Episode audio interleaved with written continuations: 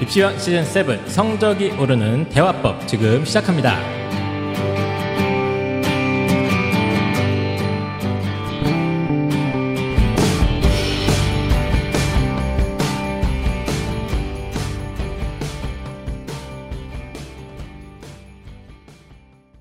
펜타케입니다. 안녕하세요 한희쌤입니다. 어? 안녕하세요, 홍프로입니다. 자 저희가 오랜만에 야간 녹음을 하고 있습니다. 야간 네. 녹음을 보통 저희 한 시즌 2나 3 때쯤에는 평균 녹음 시간이 새벽 1시 아니었습니까? 막? 근데 예. 그것보다 지금 사실은 저희가 지난주 방송이 사실은 좀 빵꾸난 거잖아요. 약간 사실은. 네. 그래요? 예, 그 부분에 대해서 좀 그 말하면 어떡해. 조용히 넘어가려고 그랬는데 죄송합니다. 저희가 지난주에 또 방송 녹음을 못했습니다. 어, 신년 약속이 저희가 방송 더 열심히 하자 이거 아니었어요? 이거 웃을 때가 아니에요 지금. 예, 신년 약속을 일주일 만에 어, 저희가, 저희가 이제 3시 계속 지키지 이제 못했어요. 하자고 하다 보니까 3시 시간 맞추기가 힘들어요 생각보다 저희가 이게 예. 쓸데없이 다 다 바쁘거든요. 핑계야, 다. 다 핑계. 그래가지고 예. 이제 다 진짜 이제 진짜로 해야 돼요 진짜 예. 네. 해야 됩니다. 핑계. 책임 새해부터- 전가하기. 네, 새해부터 다짐을 어긴 입시왕 멤버들이었고요. 어, 지금 이제 겨울 방학이 이제 굉장히 늦게 시작한 학교도 있더라고요. 예, 일월 중순에 월 뭐 중순에 하는 다양한 학교도 학교가 제가 있습니다. 많이 봐고 그래가지고 이제 아이들도 본격적으로 겨울 방학 시즌이 이제 들어간 상황인데 코로나가 이제 다행히도 조금씩 이제 조금씩 잡혀나가는 그런 기분이 좀 있는 것 같습니다. 그래서 어뭐 홍프로님 소감 한마디 해주시죠. 이 코로나 사태에 대해서. 앞으로 쉽게 끝날 것 같지가 않다. 예. 데뷔를 하자. 근데 힘든 자영업자분들이나 뭐 이분들 너무 많으시고 저희 주변에 또 학원 하시는 분들이 많잖아요. 어 너무 힘들다고 예 굉장히 힘들다는 이야기를 막 몇 번 들어가지고 아, 근데 이거 안 어차피 빨리 좀- 괜찮다는 분도 계시던데 왜 그런 거예요? 대체 이름 못하겠네. 그거는 저 이해합니다. 왜요? 다 내려놓기 때문에 그런지 괜찮은 아, 겁니다. 상황은 괜찮은 게 아니라 예, 네, 예. 내 마음이 너무 아, 고통스러워서 이제 세상 일은 다 괜찮다. 다 괜찮다. 이제 뭐 미련이 없다. 왜냐면은 네. 고통스럽게 발버둥 쳐봤자 더 힘드니까 예. 그냥 마음을 편하게 먹은 것 뿐이다. 네. 청취자분들 중에서도 굉장히 힘든 분들이 많으실 텐데 아 진짜 어떻게 봄만 좀 오면은 예, 코로나가 좀 줄어들면 조금 나아질 것 같다는 좀 음. 희망도 한번 가져보고 있습니다. 그 일단 저희가 지난주에 그 공지를 드리지 않았습니까? 입시왕 후기. 많은 분들이 예. 올려주셨어요. 예, 엄청 많진 않았는데. 예, 꽤 많은 분들이 올려주셔서 아마 전원, 전원 선물을 받아가실 것 같습니다. 예. 네. 아직 좀 시기가 좀 더 모집 기간이 남아 있으니까 예, 좀 조금만 더 더 올려주시고 여기 보니까 그 글들에 대한 반응이 상당히 폭발적이더라고요. 그리고 아직 점시가 좀 남아 있어요. 네, 네. 예, 그래서 좀 더. 그리고 제가 이번에 그 통크의 에어팟을 상품으로 걸지 않았습니까? 아 진짜요? 예. 본인도 없는 에어팟을 이제 오. 1등 상품이 에어팟이기 아, 때문에 네. 그냥 뭐 부담 갖지 마시고요. 뭐 한 세 글자만 남겨주세요. 어, 나이스 뭐 이런 식으로 아, 너무 길게 안 써주셔도 되니까 간략하게 입시 결과 남겨주시면 그 저도 몇 개 쭉 읽어보면서 많이 배우는 것도 있고 아 이렇게 해서 이렇게 갔구나. 굉장히 이런 것들이 공유가 되면 어, 또 세상이 밝아지지 않겠습니까? 저는 개인적으로 실패한 사례가 왔으면 예. 음, 올라왔으면 바로 그거 뭐죠? 아이팟 그거 뭐라고 에어팟 그러죠? 예. 에어팟 예. 예. 그거를 바로 드리려고 했는데 네. 실패한 분들은 지금 이제 예. 우울하시겠죠 그렇죠. 집이 예, 그래서 힘들죠. 아마 예. 실패담을 다시 반추해서 쓰는 거는 그건 너무 고통스럽습니다. 네. 네. 그래서 어, 입시왕 후기 이벤트 지금 어, 열심히 어, 하고 있으니까. 근데 혹시 이 방송을 듣고 있는 분들 중에 뭐 대입에 실패를 해서 아니면 또 반수나 네네. 이런 거를 좀 고려하고 있다 아니면 좀 원하는 학교가 붙었긴 붙었는데 원하는 대로 잘 안 나왔다 물론 다 원하는 대로 안 나올 확률이 높지만 네. 이런 경우 대입을 다시 준비하실 계획이 있다면 그 왜 실패했는지를 정확히 짚어보는 게 제일 중요합니다. 아, 예 힘들더라도 힘들죠. 예. 예 그래서 제가 N수생 상담할 때는 그것부터 합니다. 뭐부터요? 왜 망했는가? 왜? 넌 왜 망했지? 너는 원서 어떻게 썼지? 너 예. 공부 어떻게 했지? 왜 망한 것 같아? 못 음. 받아들이겠어? 뭐 이거부터 합니다. 예. 사실 뭐그 원인을 정확하게 알아야 그렇죠. 네. 이제 실패를 반복하지 않기 때문에 예, 그런 얘기 남겨주신 것 같습니다. 입시왕 그래서 후기 이벤트 많은 사랑 부탁드리고요. 지금 홍프로님 겨울방학 특강이 뜨겁습니다. 제가 이렇게 옆에서 지켜보고 있는데 아 부럽다. 예, 많은 분들이 지금 신청해 주셔서 듣고 계시고 뭐 지금이라도 들어올 수 있습니까? 예, 그 꼭 뭐 저랑 공부를 안 해도 예. 영어적으로 힘든 점이 있다 하시는 분들이 와 오셔서 상담을 하세요. 네네. 하나를 받으면은 예. 현재 상황을 좀 분석하고 앞으로 나아갈 방향을 정하는데 도움이 되거든요. 예. 그런 부분에 있어서 제가 뭐 해드릴 수 있는 선은 뭐 해드리니까 아 그럼 혹시- 뭐 그냥 오면 오면 상담 가능합니까? 이제 뭐 어. 찾아오면 시간 조율해서 네. 아이의 간단한 상황을 이렇게 네. 봤을 때 이제 정리가 가능하다 그러면은 네. 제가 그 정도까지는 아, 도움을 드릴 수 있습니다. 네. 알겠습니다. 홍프로님의 뭐 겨울 특강 많은 관심 부탁드리고 또 박지은 선생님도 지금 학생 되게 많던데. 인기 사강사입니다. 예. 네. 우리랑 예. 달라요. 예, 한번 학생에 붙으면 빠지지 않는 박지은 선생님, 수학 선생님이십니다. 예, 두 분이 지금 어, 같이 저희 스튜디오에 이제 공간을 같이 하고 있는데 제가 옆에서 보니까 어, 터져 나가고 있다 생각보다. 예, 저희 걱정했거든요. 망하면 어떡하나 걱정했는데 예, 많은 분들이 신청해 주셨고 또 아직 도움 필요하신 분들은 신청해 주시기 바라고 겨울방학 컨설팅 이제 본격적으로 공지를 곧 올리도록 제발 좀 하겠습니다. 올리세요. 예, 제발 좀 올릴게요. 말로 하지 예, 마시고 빨리 예, 올려서 올리시기 네. 바랍니다. 예. 신청해 주시길 바라겠습니다. 그래서 오늘 방송 주제로 빨리 넘어가야 될 것 같은데 오늘 방송이 제가 이게 원고를 보고 나서 아 드디어 올 것이 왔다. 아, 사실 이 주제 제가 끝까지 계속 하고 싶었던 주제예요. 아 그래요? 오늘 방송 주제가 오, 저도 사실 되게 힘들고 음. 이런 부분들이 저도 힘들지만 제가 이제 학부모님들과 아이들을 이렇게 관찰하면서 보면 아 이거 정말 힘들구나 이런 인상을 많이 받는 저는 주제거든요. 솔직히 예. 이 방송을 두 분이랑 같이 해야 되는지 잘 모르겠어요. 개인적으로. 예. 아니 두 분도 부모님과 대화가 잘 안 되는 것 같은데. 네. 그렇죠. 예, 저희가 아, 그래서 오늘 방송 주제가 이게 뭐예요? 성적을 올려주는 대화법? 성적이 오르는 대화법. 벌써 약간 네. 성적이 오른다. 네, 뭐 성적보다는 이제 어쨌든 이 자녀와 부모님과의 대화에 맞습니다. 포커스를 맞춘 주제죠, 사실은. 예. 네. 입시왕이잖아요. 네. 성적이 올라야 합니다. 어, 대화를 하면 성적이 막 오릅니까? 오릅니다. 예, 알겠습니다. 예. 아 생각났다. 우리 그때 동기부여 예. 방송 이 방송 듣고 효과 있었다는 덧글이 3개 이상 올라오지 않으면 은퇴한다고 했는데 하나도 없어요 하나도 어떻게 된 겁니까 예 오늘 방송이랑 같이 걸려 그럼 오늘 방송은 하나만 오늘 방송 듣고 아, 지금 당황- 당황해가지고 아 그래요? 오늘- 예 오늘 방송 어. 듣고 우리 아이와 대화에 성공이라도 했다 하시는 분들은 꼭 좀 후기 좀 남겨주셔서 홍프로님이 젊은 나이에 은퇴하는 일이 없도록 좀 간절하게 네. 은퇴는 좀 그렇고 뭐 구속되는 걸로 하죠, 차라리. 어떻습니까? 구속 예. 아, 회장님도 구속되는데 네, 요즘에 또 국어 모 강사도 구, 구속됐죠. 예. 바로 방송을 시작해야 될 것 같아요. 예, 알겠습니다. 제가 예. 그 요즘 상담을 좀 하거든요. 뭐 두 분만큼 예, 예, 아니지만 예, 예. 상담을 하면은 원래 상담 전문가예요, 사실 이 양반이. 상담을 하면은 엄청 많이 합니다. 음? 어, 학생과 그 잠깐만 부모님- 잠깐만요. 근데 웃긴 게 저분은 자연계잖아요. 네. 그리고 복싱 선수 챔피언을 했잖아요. 아, 들어보세요. 그리고 교육학 심리 교육 그러니까 상담 전문을 했잖아요. 근데 왜 영어를 가르치는 거예요? 계속 제가- 그거예요. 그래서 아이들한테 얘기하거든요. 예. 융합형인데 융합형. 네. 인생은 예. 예. 계획한 대로 가지 않는다. 알겠습니다. 예. 매 순간에 열심히 하다 보면은 흘러간다. 네. 예, 흘러가는 대로 살고 계신 홍프로님. 그러면 오늘 방송 주제 어, 성적이 오르는 대화법 본격적으로 한번 시작해 보도록 하겠습니다. 우리 항상 그런 얘기 하잖아. 등록금 값하는 대학 다니고 싶다고.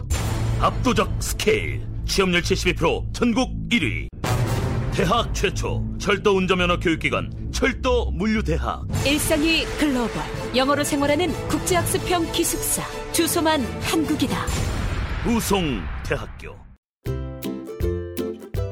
자, 3년 연속 전국 취업률 1위 대학교 우송대학교입니다. 우송대학교가 최근에 가장 신경을 많이 쓰는 게 바로 소프트웨어 쪽. 네. 소프트웨어 대학입니다. 그래서 2018년도에 우성대학교가 소프트웨어 중심 대학에 선정이 되면서 무려 64억 원을 지원받았습니다. 무려 64억 원을 지원받다가 또 4차 산업혁명 선도 대학에 또 선정이 돼가지고 또 20억 원을 또 지원받습니다. 대단하지 않습니까? 네. 그럼 이 돈이 다 어디 가느냐? 최고의 시설로 다 갑니다. 예, 그래서 우성대학교 소프트웨어 융합대학 진짜 가보시면은 최신 시설과 기저재들이 잔뜩 어, 구축이 되어 있고요. 특히 앤디컷 국제대학이라고 있는데 여기 미래 기술학부 가보시면은 뭐 창의 소프트웨어 전공, 뭐 데이터 사이언스 전공 등등 해가지고 뭐 인공지능이라든가 빅데이터라든가 뭐 이런 뭐라고 해야 됩니까 최첨단 기술 분야를 갖다가 가르칠 수 있는 인력과 장비들을 다 만들어 놓고 있습니다. 어, 그리고 세계 유수 대학과 어, 소프트웨어 연구 교육을 교류하고 있는데요. 중국 북경 이공대, 미국 조지아텍 등과 어, 연계가 또 되어 있다.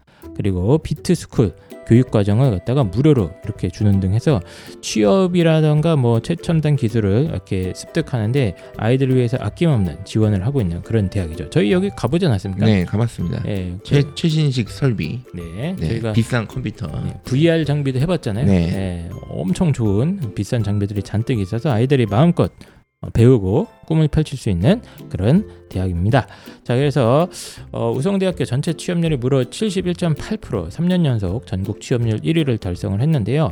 그럼에도 불구하고 합격생들이 대부분 4등급대 아이들이 많다. 심지어 5등급 때도 갈 수 있는 과들도 있으니까 잘 찾아보시면 우성대학교에서 본인의 미래를 펼쳐나갈 수 있을 것 같습니다. 미래 먹거리입니다. 어쨌든 IT는 부모님들 예전에 공대 이상의 주요 학과이기 때문에 네. 이미 그렇게 인기가 올라가고 있고, 그렇죠. 예, 그래서 우리 아이가 나중에 뭐 해서 먹고 살지 궁금하다. 음. 선택해도 후회하지 않으실 겁니다. 맞습니다. 그러면 우성대학교 많은 사랑 부탁드립니다.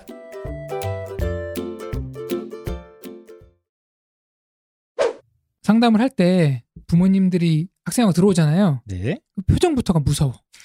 그런 그래, 경우 많아요. 그렇죠. 그런 경우에 있죠. 어. 태반이죠. 뭐. 그리고 서로 눈을 안 마주쳐. 음. 주로 보면은 부모님이 학생을 바라보려고 그러는데 학생이 외면합니다. 그 표정을. 네. 그런 경우가 좀 많고 그 반대는 없어. 그러니까 학생이 부모님을 보려고 그러는데 부모님 외면하는 이런 경우는 별로 없어요. 이게 이게 이제 전형적인 내리 사랑의 특징인데 네. 또 어떤 케이스는 서로 먼 곳을 보고 얘기합니다. 서로 눈을 안 마주쳐. 많죠. 뭐 이런 거는 뭐 음. 저희도 많이 이제 겪다 보니까 뭐 특히 아들들을 둔 부모님들이 아, 좀 그래요? 더 빈도수가 어. 네. 높고 이게 대화가 잘 안 되는 저는 경우가. 따님도 많이 봐가지고. 예. 물론 네. 따님도 있는데 좀 패스로 치면 아들이 좀 더 많은 것 같고요. 음. 그리고 부모님들이 저는 이제 엄마랑 이제 학생이랑 저랑 이제 셋이 대화를 해야 되는데 네. 기본적으로 이런 느낌을 자주 받아요. 일단 엄마랑 대화하고 음. 그리고 애랑 음. 대화하고 예. 셋이 대화하는 느낌은 받지 않는 경우도 흔하고 그런 경우도 있어요. 그러니까 아이가 아예 말을 안 해. 아, 예, 그런 경우도 진짜. 엄청 그러- 많습니다. 그러면은 예. 예. 얘기하면은 속 어머, 터집니다. 어머님이 어머님 아버님이 찔러. 야, 네가 얘기해. 맞아요. 네가 얘기해봐. 그러면 어, 애가 하면서 막뭐 얘기하는데 그런 거 보면서 어, 상담실에서 이 정도면은 네. 일상생활에서는 과연 어떨까? 음. 정상적인 대화 가능할까? 이게 방송 어떤 제가 준비하는 그 맞습니다. 시발점이었거든요. 네. 이게 하루아침 이렇게 된 게 아니라 점점점 갈등의 골이 깊어질 때까지 많은 기회가 있을 거란 말이에요. 네. 제가 두 분한테 질문 드려볼게요. 네. 네. 어른하고 아이하고 대화가 안 되잖아요. 네. 그거 누구 책임입니까? 대화가 안 되는 거에 책임이 있느냐. 네. 어, 저희 제 어렸을 때 부모님이랑 대화를 안 했거든요. 네. 진짜 안 했거든요. 네. 어, 저는 아무리 생각해도 아빠 탓이다. 저는 개인적으로 그 어른과 아이가 대화가 안 되는 게 누구 탓은 아니다. 음, 네. 자연스러운 일이다. 그 자연스러운 일이다. 제 저는- 생각은 저는 아빠 탓이었던 것 같습니다. 어른 탓입니다. 네. 맞지? 왜냐하면은 네, 우리 아빠가 사기당했어 그때. 아 그러면은 집안의 대화가 힘들 수 그래서 있죠. 제가 힘들었어요. 제 그렇죠. 맞아요. 집이. 예. 보편적으로 물론 이제 인생의 경험치가 다르고 그러니까 대화가 안 되는 건 만날 수 있는 건 맞아요. 현대 선생 말씀대로. 근데 대화를 진행하려고 그러면은 이제 서로를 이해해야 되는데 네. 음. 어떻게 아이가 어른을 이해해? 그건 안 되는 거예요. 그래서 이 방송의 취지는 어른이 아이를 이해해 보자는 거예요. 아니 맨날 얼굴 붙어 살고 밥도 같이 먹고 하는데 뭐 이해가 안 됩니까? 24시간 같이 있는다고 네. 그 사람에 대해서 다 안다고 생각하시면 아, 생각하면 그렇습니까? 안 됩니다. 네. 어, 의외로 모르는 경우가 많이 있습니다. 아니, 저는 의외가 아니라 전혀 모른다고 생각합니다. 저 일단은 개인적으로는. 이런 얘기를 막 하보면 저도 이게 뭐 이제 예. 애가 없어서 그런 얘기를 하는 거다. 이런 생각을 하실 부모님들 좀 많다고 봐요. 오늘 방송 내용을 보면 네. 홍프로 네가 어? 야씨 우리 애 같은 애를 키워봐라. 그다음 이 애 공부 안 하고 아, 어? 맞습니다. 이래 한번 키워봐라. 참고로 이런 얘기가 저희가 날 수도 있다. 아이가 없다는 거. 방송이 아, 이게 없이- 갈수록 힘들어집니다. 예. 그러나 어쨌든 어, 서로 이해의 책임은 어쨌든 머리가 조금이라도 큰 일단 부모님 아, 어른한테 해야죠. 일단- 왜냐하면 이 방송을 애가 네. 듣진 않으니까 부모님들 있으니까 제가 부모님 중심으로 한번 오늘 얘기를 한번 그렇죠. 해보- 해보죠. 제가 강사 초창기 시절에는 아이랑 많이 싸웠거든요. 그래요? 실제로 실제- 링에서 실제로 이제 예. 아이들 행동도 이해가 안 되고 눈에도 많이 거슬리고 지적하고 혼내고 화내고 그랬어요. 네네. 그래서 계속 생각하면서 고치고 공부하고 음. 다시 또 이제 새로운 방법을 써보고 하면서 요즘은 비교적 아이들하고 대화를 원만하게 이끌어 나가는 편입니다. 어, 그럼 이게 그냥 뭐 아이는 내가 안 키워봤지만 그 아이들을 바로 옆에서 이렇게 연구하고 하면서 그 쌓인 그 노하우로 이렇게 대화의 기술을 본인이 지금 직접 이렇게 축적을 한 겁니까? 제가 부모님, 뭐- 제가 어. 부모님들보다 아이들을 많이 상대합니다. 사실. 어, 그렇네 생각해보니까. 네. 하지만 우리 애를 상대해보지 않았잖아요. 이런 생각 하실 수 있다. 그런 있죠, 있죠. 예, 예. 그래서 제가 네. 내린 결론은 네. 대화법이 되게 중요하다. 네. 대화법, 대화법. 대화의 기술. 실제로 뭐 아, 어떤 강사 선생님의 지식이나 네. 교수법보다는 대화법이 더 그 학생의 성적에 큰 영향을 미칩니다. 아, 그래요? 네. 왜냐면은 대화를 잘못하면은 네. 애들 수업을 안 듣거든. 음, 알겠습니다. 대화법만 네. 바꿔도 학생들이 더 편안하게 공부할 수 있고 불필요한 갈등이 없어지니까 네. 네. 공부한 만큼 성적이 오르는 거예요. 음, 그래서 제가 이제 공부하고 네. 깨우친 노하우들을 오늘 네. 같이 이제 공유해보는 게 방송 주제예요. 예, 알겠습니다. 그럼 이제 이쯤에서 잠깐 중단하고 오늘 방송이 이제 어떻게 흘러갈 것 같습니까? 펜타킬 선생님. 예. 뭘 네. 이렇게 큰 기대는 하지 않고 있습니다. 큰 기대는 하지 않고 있고 일단 부모님들은 네.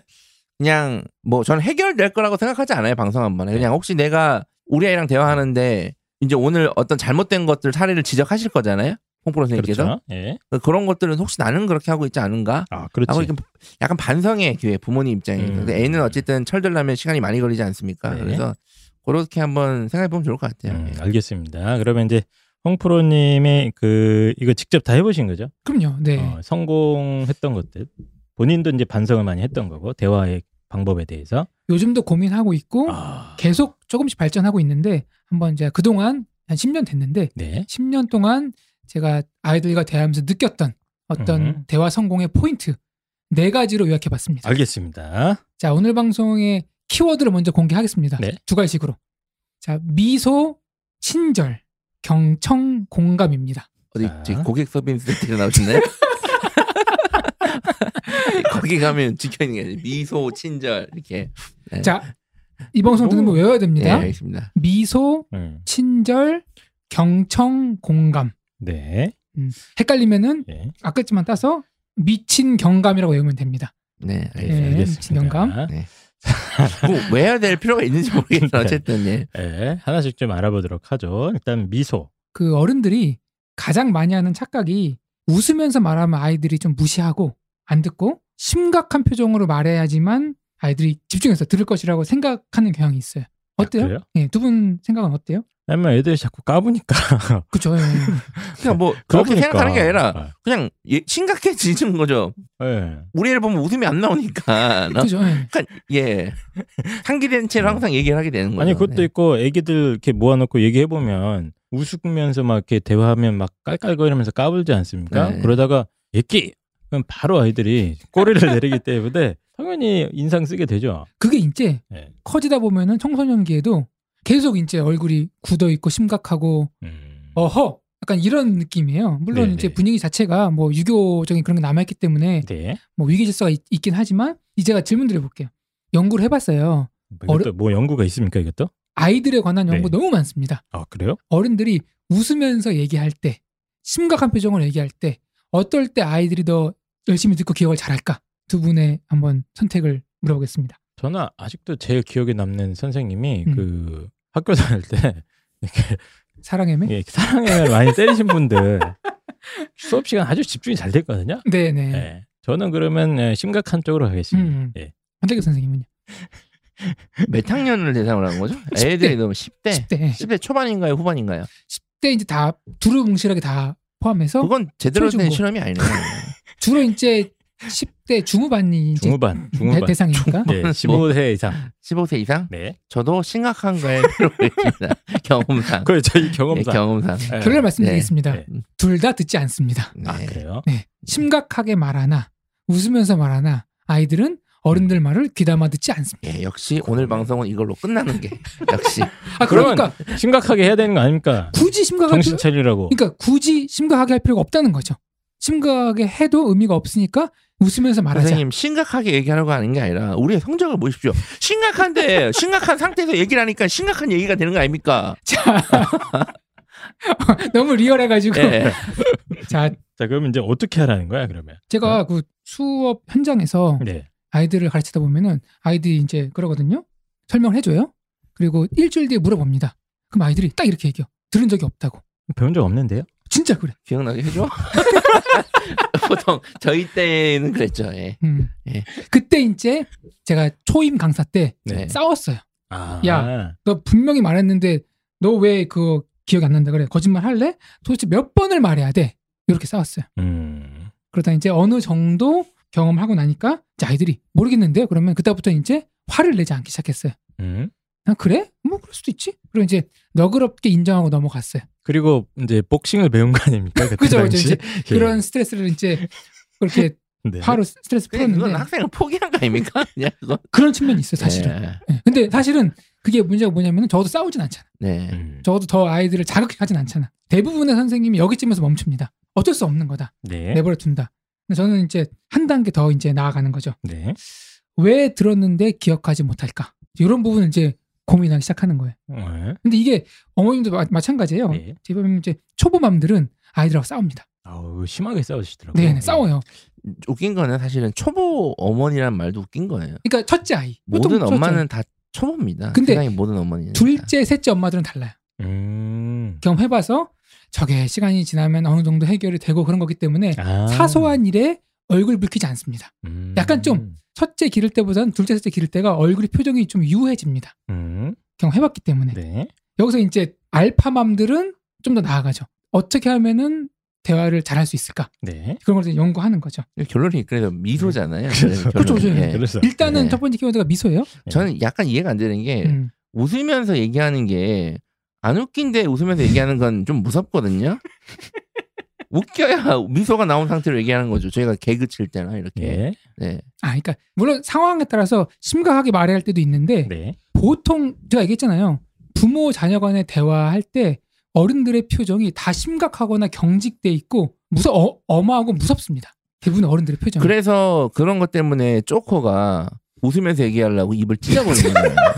그 영화에 보면. 네. 또 항상 웃는 상태로 얘기하게 되니까. 이거 호러 아닙니까 이거? 아, 제가 예. 이 죄송합니다. 대화 이거 멘트를 준비하면서 예. 가든 인지의 공격들을 이제 예상했거든요. 네. 근데 초반부터 제 예상을 뛰어넘는 예. 그런 반응들이 나와서 살짝 당황스럽긴 한데 아, 죄송합니다. 재밌습니다. 예. 위트 있습니다. 네. 네. 예. 예, 어쨌든 간에 아, 그래서 뭐 그 생각을 하는데 뭐 어쩌라는 거예요, 그죠? 왜 웃냐? 왜, 왜 왜? 웃으라 그러냐면은 예. 뭐 어쩌라는 거예요, 그죠? 10대 아이들은 말의 내용을 듣지 않아요. 그러니까 어려워. 뭐 말의 내용을 안 듣는 게 무슨 뜻입니까, 이게? 표정이나 음성을 듣고 판단해 버려요. 표정이나 음성을 듣고 판단한다. 도움이 되고 좋은 얘기도 네. 경직된 표정으로 얘기하면은 아이들이 받아들이지 않습니다. 어. 이게 이제 연구를 해보면 나타나요. 아, 그래요? 네. 그럼 뭐 이제 실험을 해본 거예요? 애들 모아 놓고. 전 세계적으로 예. 다양한 문화권에서 이제 여러 가지 실험을 해보거든요. 네. 공통된 특성이 하나 있어요. 그뭐 어느 나라권이나 뭐 상관없이 네. 부모들은 아이들이 말을 듣지 않는다고 불평을 하고 네. 아이들은 맨날 어머님들 잔소리 한다고 불평을 하는 거예요. 이건 네. 똑같아. 네. 그러면은 부모님들은 아이들이 왜 말귀를 알아듣, 알아듣지 못한다고 불평을 할까? 보면은 심각하게 얘기해서 그래.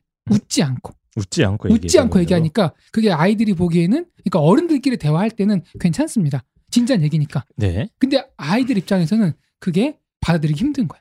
그러니까 아이들이 그 시기에 뭔가 어떤 뭐 특징이 있다는 건가요? 신체적인? 뇌 구조상 네, 네. 전체적인 문맥을 이해하기보다는 네. 말하는 사람의 표정이나 음. 말투나 그런 게 더 크게 다가온다는 거죠. 10대 때는. 그래서 웃지 않은 거예요. 아이들 상대할 때. 음, 그러니까 아이들이 좀 이렇게 저희들은 어른끼리 대화를 하면 그래도 이제 내용에 집중해서 이렇게 얘기를 하고 하게 하- 하는데 아이들은 내용보다는 어른들의 태도나 뭐 어떤 감정이나 이런 게 그런 거에 영향을 받는다는 거예요? 훨씬 더 크게 영향을 받습니다. 아, 음. 그리고 기- 그랬던 것 같긴 해요. 어? 그리고 아이들이 집중해서 누군가 얘기를 듣는 게 네. 어, 생물학적인 나이상 쉽지 않아요. 그게 아, 나는 사실은 어른들이 한 10분 얘기 넘어가면 죽을 것 같아.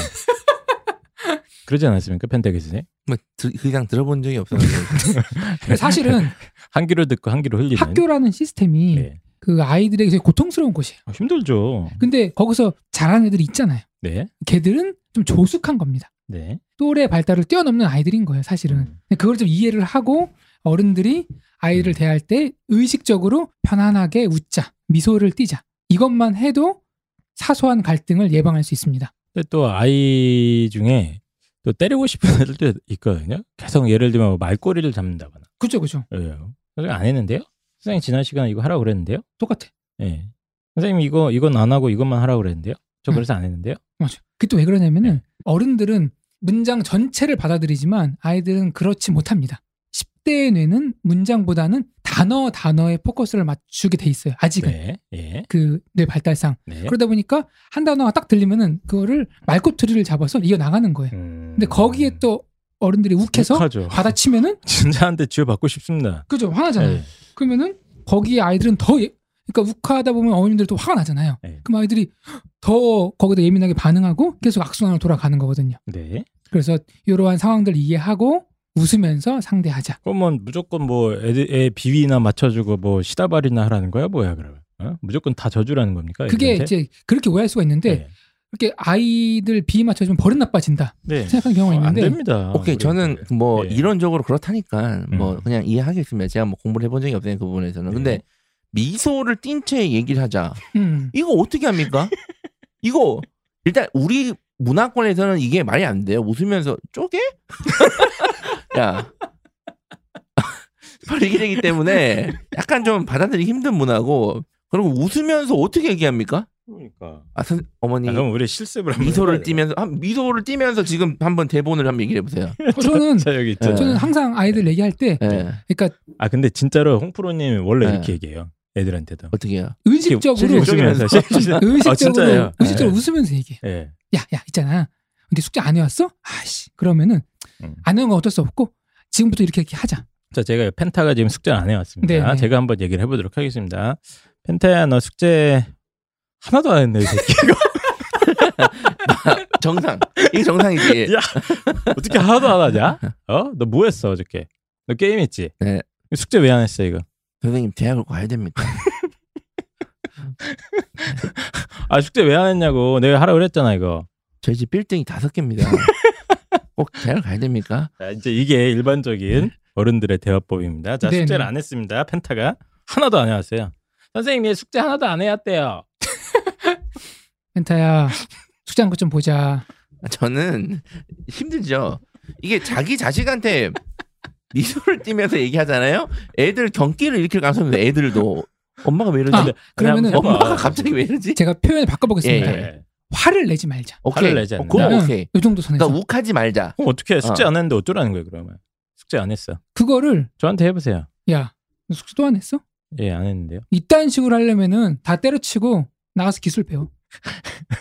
저기요. 장난 기술도 아니야? 보통 머리가 좋아야 배웁니다. 그러니까 보통 이런 예. 식으로 나가거든요. 그래 그렇게 된단 이렇게 말이에요. 푸나봐요. 예, 어른들은 일반. 근데 이렇게 했을 때 예, 효과가 그동안, 없다. 그동안에 발전했냐? 어. 아이가 달라졌냐? 안 달라졌으면은 그럼 한번 어떻게 해요? 이거? 바꿔보라는 거예요. 예, 예를 들어 주십시오. 숙제 를 하나도 안 했을 때. 자, 숙제를 하나도 안 했네. 예. 오케이 좋아. 그러면 어, 이거를 구분해 보자. 선생님 공부하기 숙제를 안 했는데 싫어요. 선생님이 웃는다? 공부하기 싫어요, 선생님. 단어 야, 외우는 보통- 거 싫고. 보통 조금은 해오는데 아, 네. 시원하게 안 했네. 네, 저 아, 우리- 너무 힘들었어요. 어저께 여자친구랑 싸웠어요. 그래 그래 그래 예. 좋아. 네가 예, 지금 있다고? 그래서 구, 구분해 볼게. 이거를 안 한 건지 예. 네. 아니면은 못 한 건지.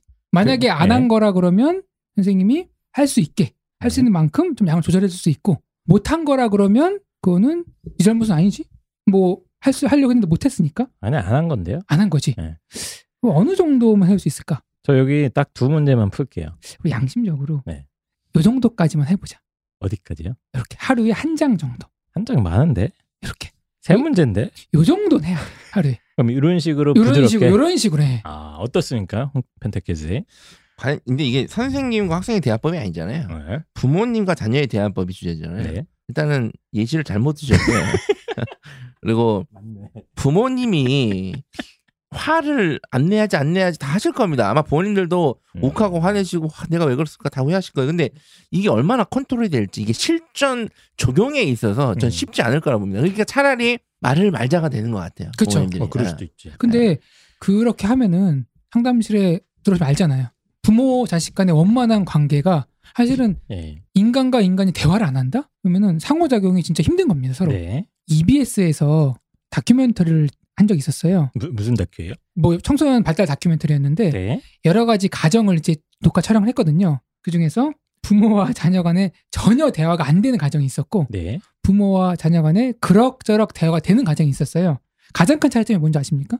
미소? 정답. 어 그래요? 부모님들이 대화가 되는 쪽은 그래도 얼굴이 화를 내진 않아요. 아. 음. 그냥, 음. 그냥 적당하게 잘못하거나 못해도 어 그럴 수 있지. 어 그래 음. 알았어. 뭐 근데 이제 일단 어른이 화를 내면은 네. 아이가 등을 돌립니다. 음. 대화 같이 진행이 안 돼요. 음. 또는 화를 안 내도 이제 무서운 표정, 엄한 표정 그런 걸로 접근하면은 물론 이제 이런 경우도 있죠. 다급해. 뭐 아이가 뜨거운 걸 만지려 고 그래. 위험해. 그럼 이제 소리치려고 해야 그 제재해야죠. 고등학생이 뜨거운 물을 만지려는 아니 이제 옆에 그러니까 어렸을 때 옆에 이제 어린애들이- 위험한 데 다니다 예, 보면은 예, 예. 그런 거 말고 그런 거 말고 일상적인 대화라든지 항상 기본적인 대화를 할 때 보면은 얼굴이 무섭고 화내고 한번 거울 보시기 바랍니다. 음. 알겠습니다. 그러니까 음. 뭐 웃으면서 얘기하는 건 힘들더라도 일단 화를 내고 욱하지는 말자. 이걸 좀 의식적으로 생각해야 된다. 오케이 이거 요 정도 선에서 이해하면 이게 될것 굉장히 같아요. 네, 중요하고 이거 굉장히 중요한 것 같아요. 일단은 엄한 네. 표정으로 경직된 표정으로 윽박 지르기 시작하면은 대화는 단절이 된다. 네. 네. 네. 그래서 항상 미소를 띠자. 그래서 아이들의 어떤 심리적인 특징이나 이런 거 이제 예, 연구 결과들을 살짝 이렇게 보면은 이렇게 화를 내거나 아이들의 뭐 이렇게 뭐라고 해야 되지 무서운 표정을 지었을 때 이제 아이들이 마음을 문을 닫는다는 거죠 일종의 그거는 연구를 해보지 않아도 네. 우리가 다 경험해 해보지 않았습니까? 네, 그렇죠. 네, 네, 네. 그런- 그러셨잖아요, 예, 저분은. 저는 많이 닫았어요 아직도 야, 아직도 안 네. 열으셨다고? 네, 저는 부모님이랑 사이가 상당히 안 좋았기 때문에 아주 어렸을 때부터 근데 저도 그랬던 것 같아요 저희 부모님이 되게 엄하셨거든요 특히 아버님이 어우 진짜 무서웠어요 어렸을 때 작은 뭐만 해도 이제 물을 눈을 부릅뜨고 막 그러니까요. 이렇게 소리를 지르던 기억이 어렸을 땐 되게 힘든 기억이었거든요 음. 약간 예 그러니까 그렇게 해야 될 상황도 있지만 예. 보면은 사소한 것부터 큰 문제까지 다 너무 좀 무서운 저 표정으로 기억에는 굉장히 사소한 것도 화를 많이 내셨어요. 뭐밥 그러면- 먹는 거, 뭐 밥을 남겼네 이런 거 어, 가지고 그렇죠, 그렇죠. 굉장히 화를 내셔가지고 밥상 예절부터 해가지고 이제 예. 그런 것들이 그렇게 하지 않으면은 아이가 버릇없게 된다고 생각하시는 경향이 예. 있는데 안 그렇다. 예. 예. 그래서 제가 지금도 부모님이랑 말을 잘 안 하거든요. 그러니까 공부 잘해서 예. 성공하면 뭐해? 부모 자식 간에 등 돌리고 공부 공부 잘... 잘했는데 성공도 못했어요. 근데 심지어 네. 그러니까 예컨대 예. 그죠? 예. 예, 그래서 어, 어머님, 부모님들이 아이들 이렇게 바라보고 있으면 상당히 복장 터지지 않습니까? 네. 예, 시험 기간이나 게임을 하고 있는다거나, 뭐 방학 중인데 2시까지 잔다거나, 뭐 학원도 숙제도 안 하려고 한다거나, 그런 어떤 다양한 문제 상황들이 계속 펼쳐지는데 그럴 때 어떻게 한다? 미소를 잃지 예. 않는다. 일단 부글부글 끓어오르는 이걸 조금이라도 참으면서 이렇게 부드럽게 이제 미소를 지으면서 대화의 어떤 시작을 물꼬를 터봐라 뭐 이런 거죠. 그거를 예. 내 자식이니까 아, 빨리 부족한 거를 채워야 돼 막 그런 마음이 있으면은 음, 음. 급하게 마음 조급하게 먹으면. 되는데 그렇죠. 한 인간이고 네. 인간 대 인간으로 조금 뭐 모르는 걸 알려주고 네. 그렇게 하는 쪽으로 마음을 가지면 편하게 드시면은 음. 이게 또 불가능하진 않습니다. 음, 알겠습니다. 저도 이렇게 상담하실 때 이런 분들 많이 보거든요. 이제 바로 옆에서도 어머님이 막 이렇게 꾸짖는 듯이 이렇게 넌 왜 그래? 너 뭐 그랬어? 이렇게 얘기하시는 걸 많이 보고 그랬는데 일단 마음을 조급하게 이렇게 가지시면 안 된다는 거 정말 100% 동감을 하고 저는 항상 어머님들한테 이런 얘기 드리고 싶거든요. 이게 공부하는 게 저는 정상이 아니라고 봅니다. 예, 어머님들은 이제 공부하는 음. 게 정상이라고 생각하시는 것 같은데 그건 아니거든요. 그래서 아이들이 어, 많이 스트레스를 받고 있기 때문에 뭐 아이들이 이상한 행동을 보인다고 해서 무조건 화내거나 그러진 마시고 일단 최대한 미소를 띄면서 일단 스타트는 미소로 시작을 해보자 뭐 이런 스타트. 거죠. 예, 항상 네. 아. 베이스입니다. 미소. 알겠습니다. 네. 자 그러면 그 다음에 또 뭐가 있습니까? 두 번째 키워드입니다. 네. 친절. 여자들만 아는 그날의 통증. 저 박지희는 아나플랜으로 관리해요. 진통제 대신 생약으로 몸의 변화를 느껴보세요. 생리통과 피부 트러블 케어를 위한 나만의 플랜. 아나플랜으로 아프지 마세요. Anna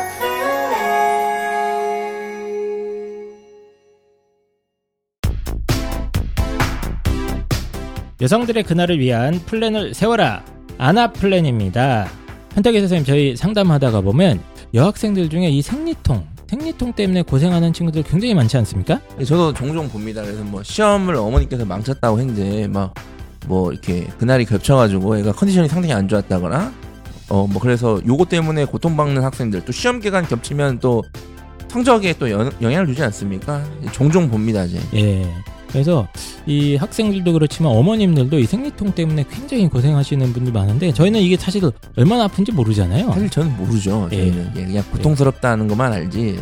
제 이제 대학교 때부터 이제 네. 많은 친구들이 이 얘기를 해주거든요. 아, 고통이 있냐 이렇게 물어보면 설명을 할 수가 없대요. 그래서 제가 아, 그 그때 정도요? 내 친구 한 말이 한 기억나는 말이 뭐냐면 남자들이 만약에 이 고통을 알았다면 네. 당장 치료제가 나왔을 정도의 고통이라 그랬어요. 아. 인류가 개발했을 거라고. 그렇습니다.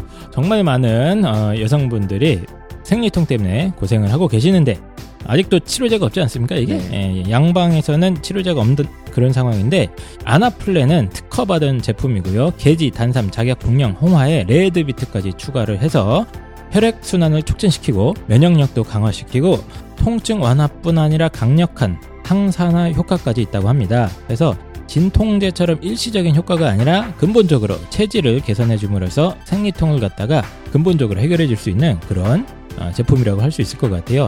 빵쌤 이게 뭐 진통제 이런 게 먹고 그러면은 혹시 또 몸에 안 좋고 그런 겁니까 혹시? 근데 네, 몸에 안 좋다기보다 약발이 떨어진다고 하는 게 맞을 것 같아요. 아. 예, 지금 시중에 있는 그 생리통의 진통제들이 대부분 이제 생리혈을 배출시키는 물질을 차단하는 식으로 되는데 어. 이게 먹다 보면 이제 그 효과가 계속 떨어지고 무엇보다 문제는 이제 그 피를 배출을 못하니까 네 예, 몸속에 그게 어혈로 남는다. 그게 문제가 될 것 같네요. 맞습니다. 그래서 진통제를 자꾸 먹으면 오히려 생리통이 심해진다 쉽게 얘기하면. 그래서 아나플레는 생약 성분이고요. 이 체내에 있는 어혈을 근본적으로 제거하고 혈액 순환을 촉진시켜서 생리통의 근본 원인을 해결해주는 그런 제품이기 때문에 많은 여성분들한테 정말 강력하게 추천드리고 싶습니다.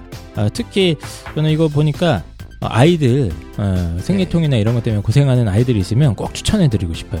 예. 그 여학생들 이것 때문에 고생하는 여학생들 많거든요. 예. 자, 특히 아나플랜 지금 입시왕닷컴에서 특가로 판매하고 있습니다. 아나플랜 어, 회사 대표님이 저희 입시왕 팬입니다. 어, 입시왕 팬이기 때문에 오직 입시왕 청취자님들을 위해서 아주 특별한 가격으로 아나플랜을 만나보실 수 있습니다. 네이버 입시왕 카페 가보시면 자세한 안내 어, 있으니까요. 아나플랜 입시왕닷컴 통해서 구매하시면 많은 혜택 받아가실 수 있습니다.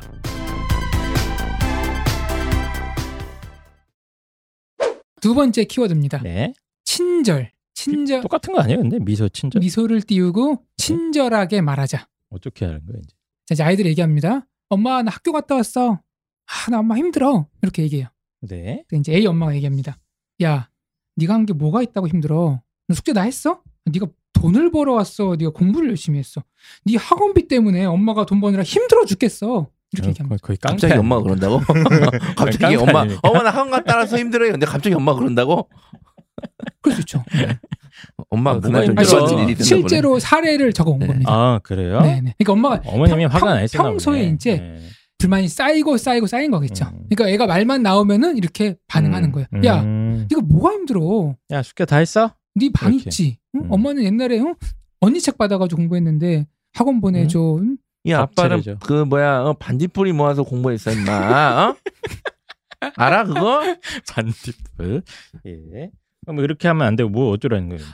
친절하게 미소를 지으면서 네. 힘들구나. 잠깐 쉬었다 가자.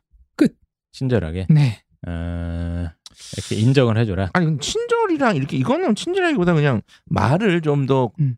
미사람 미사한테 좀 본격적으로 하지 않고 그쵸. 좀 배려적인 차원으로 하자. 그러니까 친절이 이런 거죠. 예를 들어 친절하게 얘기하는 거는 야 내가 한 게 뭐 있다고 이것도 친절하게 할 수 있잖아요. 아 당신이 한 게 무엇이 있습니까? 이것도 친절한 거잖아요.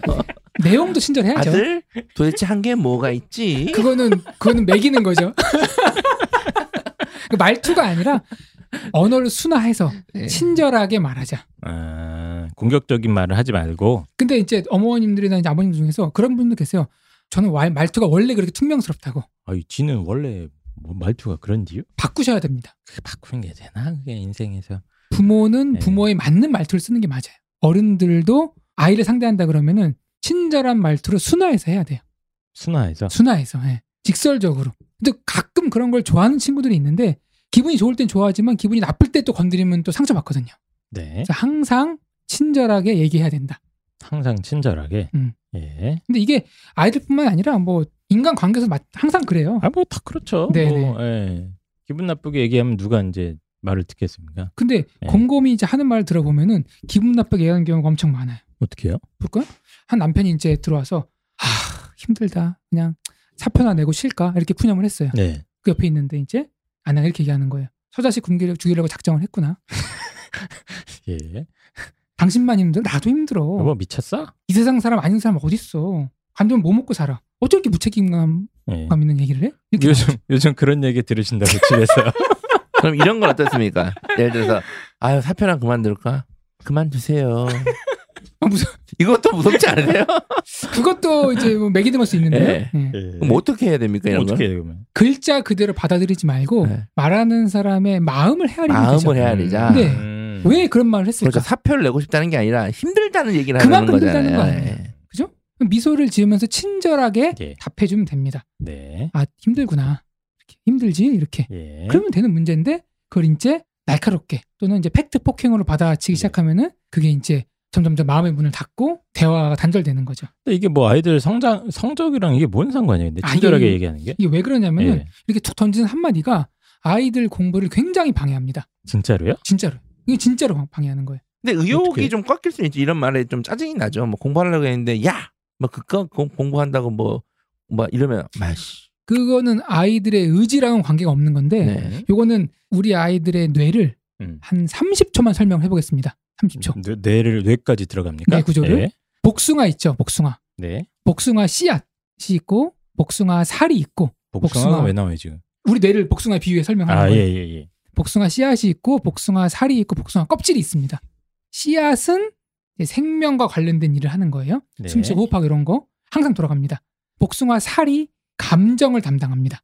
기분이 네. 좋고 나쁘고 그다음에 껍질이 이성적인 사고를 판단하는 거예요. 예. 요게 이거 특징이- 뭐 비유를 꼭 들어야 될지 아, 근데- 모르겠네. 가장 중추적인 안쪽에 있는 것들이 생명 유지와 관련된 본능적인 부분들이죠. 네, 네, 뭐 네. 식욕, 성욕 뭐 이런 것들을 컨트롤하는 부분이 있고 그 약간 오동통한 그 우동 네, 구독살이라고 하죠, 흔히 저희가. 우동살이라고 표현되는 그 부분이 감정을 다루는 부분인가요? 그게? 네, 네. 예, 그리고 그 껍데기, 예, 피질이라고 하죠. 그게 이제 사고, 음. 예, 이성적 사고나 추론이나 이런 걸 담당하는 그런 복숭아 거죠. 비유가 더 이해하기 쉬웠네요. 아, 그래요? 예. 근데 왜냐면 이게 네. 예. 원래 그 용어가 뭐 뇌 줄기 변연계 대뇌 거치 이런 게 나와가지고 네, 네. 제가 다 하고 네. 예. 그것도 치우고 근데 그 복수를 이게- 설명했어요. 이거 왜 복숭아가 왜 나온 거예요, 그러면 이제? 작동 원리를 알아야 돼요. 네. 이게 1단계가 켜져야지만 2단계가 작동을 합니다. 그러니까 당장 숨을 못 쉬잖아요. 당장 생명의 위협이 들으면은 아, 맞네. 그러니까 근데 내가 지금 3일째 굶었어. 그쵸 응. 애인과 이별했어. 그리고 집으로 걸어 돌아오는 길이야. 네. 슬프죠. 네. 하늘 무선전이 같습니다. 저쪽에서 시커먼 가면 입은 쪼코가 칼을 들고 나한테 오고 있어. 그때 무서울까요? 무섭죠? 안 무서워요? 아니 그때 그 슬펐던 감정이 남아 있냐는 안 거죠. 남아있죠 당연히. 이겁니다. 하나도 안 아. 나있죠. 그래요? 지금 헤어진 여자친구가 중요합니까 지금? 1단계 빨간불이 켜지면은 아. 2단계, 3단계 올스톱이에요. 아, 아, 그러니까 생명의 위협을 느끼면 그 뭐 뭐 이제 그렇죠. 뇌가 그러니까 1단계가 정지된- 중추신경이고 2단계가 감정이고 3단계가 이성을 공부하는 쪽이니까 감정을 자극하지 말라. 아, 그렇죠. 이거죠. 그거구나. 이해가 뭐 그러니까 빠릅니다. 보통 아. 생명을 자극하지 않으니까 부모님들이. 1단계는 다 네. 인정을 해요. 네. 먹고 마시고 쉬는 게 충족이 안 되면은 이제 그거는 다 인정이 되는데 이게 각기 다른 거라고 생각을 해요. 그러니까 음. 감정 따로 공부 따로 생각하는데 그렇지 않습니다.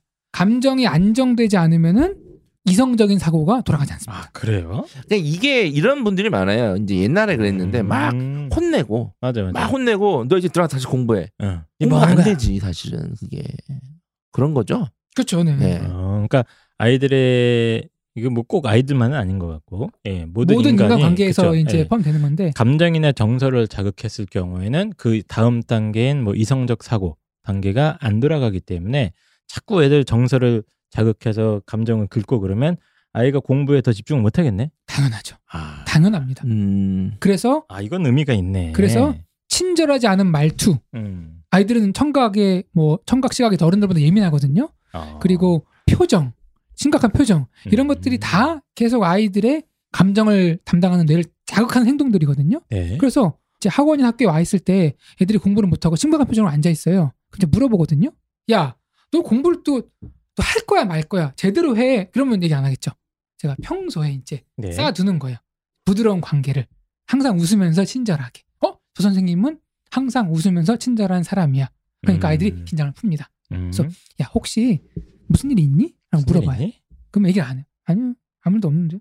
네. 그러다 이제 다른 데 가서 편하게 물어보면 사실은요 엄마한테 엄청 혼나고 왔어요 뭐 이런 식으로 얘기를 해요 음. 왜 혼났니 그러면 숙제 안, 뭐 뻔하지 뭐. 숙제 안 했다고요 네. 스마트폰 많이 했다고요 이제 이런 식으로 되는 거예요 그래서 혼낼 수 있어요 당연히 아이들이 부족하니까 혼낼 수 있죠 그런데 공부하기 직전에 그거를 혼내고 공부하러 가 그러면은 거기서 다시 마음을 잡고 아 내가 잘못했구나 정신 차려야지 하는 친구도 있겠죠 근데 대부분은 음, 기분이 나쁘면 뇌가 그 학습을 담당하는 뇌가 오, 불이 꺼진다. 아 이건 중요한 얘기네요. 아이들이 기분이 나빠지면 공부를 안 하게 된다 오히려. 네, 집중을 오히려 못한다.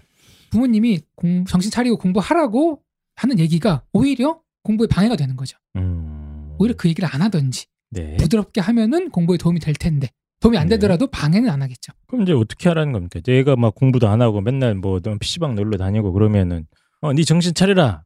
네 이래야 막 나중에 반박을 하면 그 생각나. 뭐 한마디 해줘야 되는 거 아닙니까 지금? 그렇죠, 그죠 네. 그죠. 아무 네. 할 수 있어요. 할 수 있는데 아니, 속에 지금 열불이 나 터져 죽겠는데 지금 어떡합니까 그럼? 그렇게 해서 예. 그동안 변화가 있었냐는 거예요. 없었죠. 없었죠. 네. 이제부터 항상 말하기 전에 스스로 한번 생각해 봅니다. 뭐, 뭘 생각해? 내가 하려는 이 말이 네. 우리 아이의 2층 뇌를 자극하는가 안 하는가. 감정을 기분 나쁘게. 이거 저도 계속 쓰거든요. 아 이거 어렵네. 네. 저도 그 아이들하고 대화할 때 사람입니다. 네. 부족한 모습을 보거나 발전이 없는 모습을 보면 묵합니다. 화가 나요. 네. 그래서 복싱을 배우셨죠? 그렇죠. 저는 샌드백을 칩니다. 그리고 네. 항상 목에서 한번 점검을 받습니다. 내가 지금 이 던지는 말이 아이의 감정을 자극하는가 자극하지 않는가. 자극한다 그러면 말을 네. 하지 않습니다. 아 근데 또 가끔 가다가 막 소리 지르고 나면 애가 약간 이제 자극받아서 하는 음, 것 같기도 한던데 아닌가? 공포심으로 네. 단기간의 행동을 이끌어낼 수 있어요. 아주 애기들 지속된 공포심을 주는 건 어떻습니까? 그러면은 네. 어 이제, 관- 이제 관계가 좀 안 좋아지는데 네. 입을 찢어. 네. 네. 부작용이 많아요. 근데 그거 해도 성공할 확률이 적습니다. 오히려 더 삐뚤어진 경우가 많아요. 아, 됐어 삐뚤어집니다. 이렇게. 삐뚤어집니다. 애들이. 예. 예. 그러니까 기분 나쁘게 뭐 이런 말들은 어쨌든 어, 여러모로 관계에 있어서나 특히 이제 공부에도 우리 뇌의 활동에도 방해가 되기 때문에 어, 얘기하기 전에 목에서 한번 점검을 해라. 이게 아이들의 기분을 나쁘게 할 수 있는 건지 아닌지. 오해하시면 안 되는 게 아이들의 비위를 맞추는 게 아니에요. 전략적으로 아이를 더 잘 이끌어주기 위한 방법입니다. 음, 생각을 바꾸셔야 돼요. 음, 근데 제가 해보면은 좀 힘들거든요. 네, 왜냐면- 친절하게. 이거 자꾸 말이 튀어나와. 먼저 툭툭 튀어나와. 그러면 또 이제 입시왕 그 실습 시간이 돌아왔습니다. 실습 시간이 돌아왔고 지금 펜타 어린이가 어 PC방에서 밤을 새고 새벽 3시에 지금 들어왔습니다. 예, 눈이 퀭하고 애가 어떻게 밤을 샙니까? PC방 10시 못 가는데. 네. 10시에 방법이 돌아왔다고 없나? 합시다. 10시에. 네, 10시에 들어왔습니다. 10시에. 자, 요 상황. 학원도 안 갔어요, 보니까. 자, 그러면 우리 어, 실습 조교 홍프로 님께서 어, 학원 땡땡이 치고 10시에 PC방에서 돌아온 우리 펜타 어린이를 부드럽게 친절하게 타일러 주시기 바랍니다. 전제 조건이 어떻게 그걸 친절하게 타냅니까? 아니 이거를 애가 학원 나가고 땡치고 PC방 갔다 10시 왔는데 이거를 친절하게 아, 제가 얘기하는 어디- 부모님이면 니 어디 갔다 사실은 왔노 지금? 니 어디 갔다 왔냐고? PC방 니 지금 몇 시고 지금? 10시? 니 학원 어쨌노? 안 갔지 PC방 갔다니까 야, 니 학원비가 얼마인지 아나? 32만 원 아, 와또안 가노니? 니 정신 안 나갔나? 니, 니, 니 정신 차린다 안 했나 지난주에? 정신 차려서 PC방 갔다 온 거야 정신 차리고 니 이리 와라 안 되겠다니. 뒤졌다니. 요게 이제 일반적인 상황이고요. 저도 비슷합니다. 예, 자. 홍프로님이 자제분이라고 생각해 주시고요. 예, 실습입니다. 실습. 친절하게. 들어왔어? 어, 음 지금 몇 시야? 10시 어디 갔다 왔어? PC방 저는 그냥 팩트만 얘기한 겁니다 뭐 이렇게 안 하고 그냥 아, 해봐. 팩트만 딱 팩트만 알았어. 일단 오늘은 들어가고 내일 얘기하자. 얘기해요. 이게 더 스트레스 받는 일 사실 차라리 이거 이게 괜찮네, 더 근데. 잘못된 거면 차라리 때릴 거면 오늘 때리지. 어? 내일까지 고통을 주는 겁니다 이거는. 자다가 패는 거 네. 아니야? 일단 오늘 늦었으니까 네. 다음에 얘기하자. 아 그래? 다, 다음으로 미, 저 같은 다음으로 미룹니다. 알았어. 지금 아, 이 왜, 수- 왜요? 근데 이 순간에는 네. 서로 감정이 격해 있기 때문에 네. 아, 여기서는 아, 싸울 수밖에 없어. 아 맞네. 그리고 여기서 나오는 모든 대화들은 음. 다 휘발성, 그냥 음. 비난. 음... 근데 이건 약간 음. 우리가 좀 극단적인 예를 들었어. 폭력. 아니 근데 저는 이거 되게 좋은 게 예. 이제 화를 낼 수밖에 없는 상황이잖아요. 예, 예. 그럼 차라리 어머님이 욱하지만 잠깐 참고 잠깐 그거를 시간을 갖는 갖자는 거죠. 그렇죠, 네. 네. 어 이거 괜찮다. 이거. 대부분 화를 낼 수 없는 상황 아닙니까?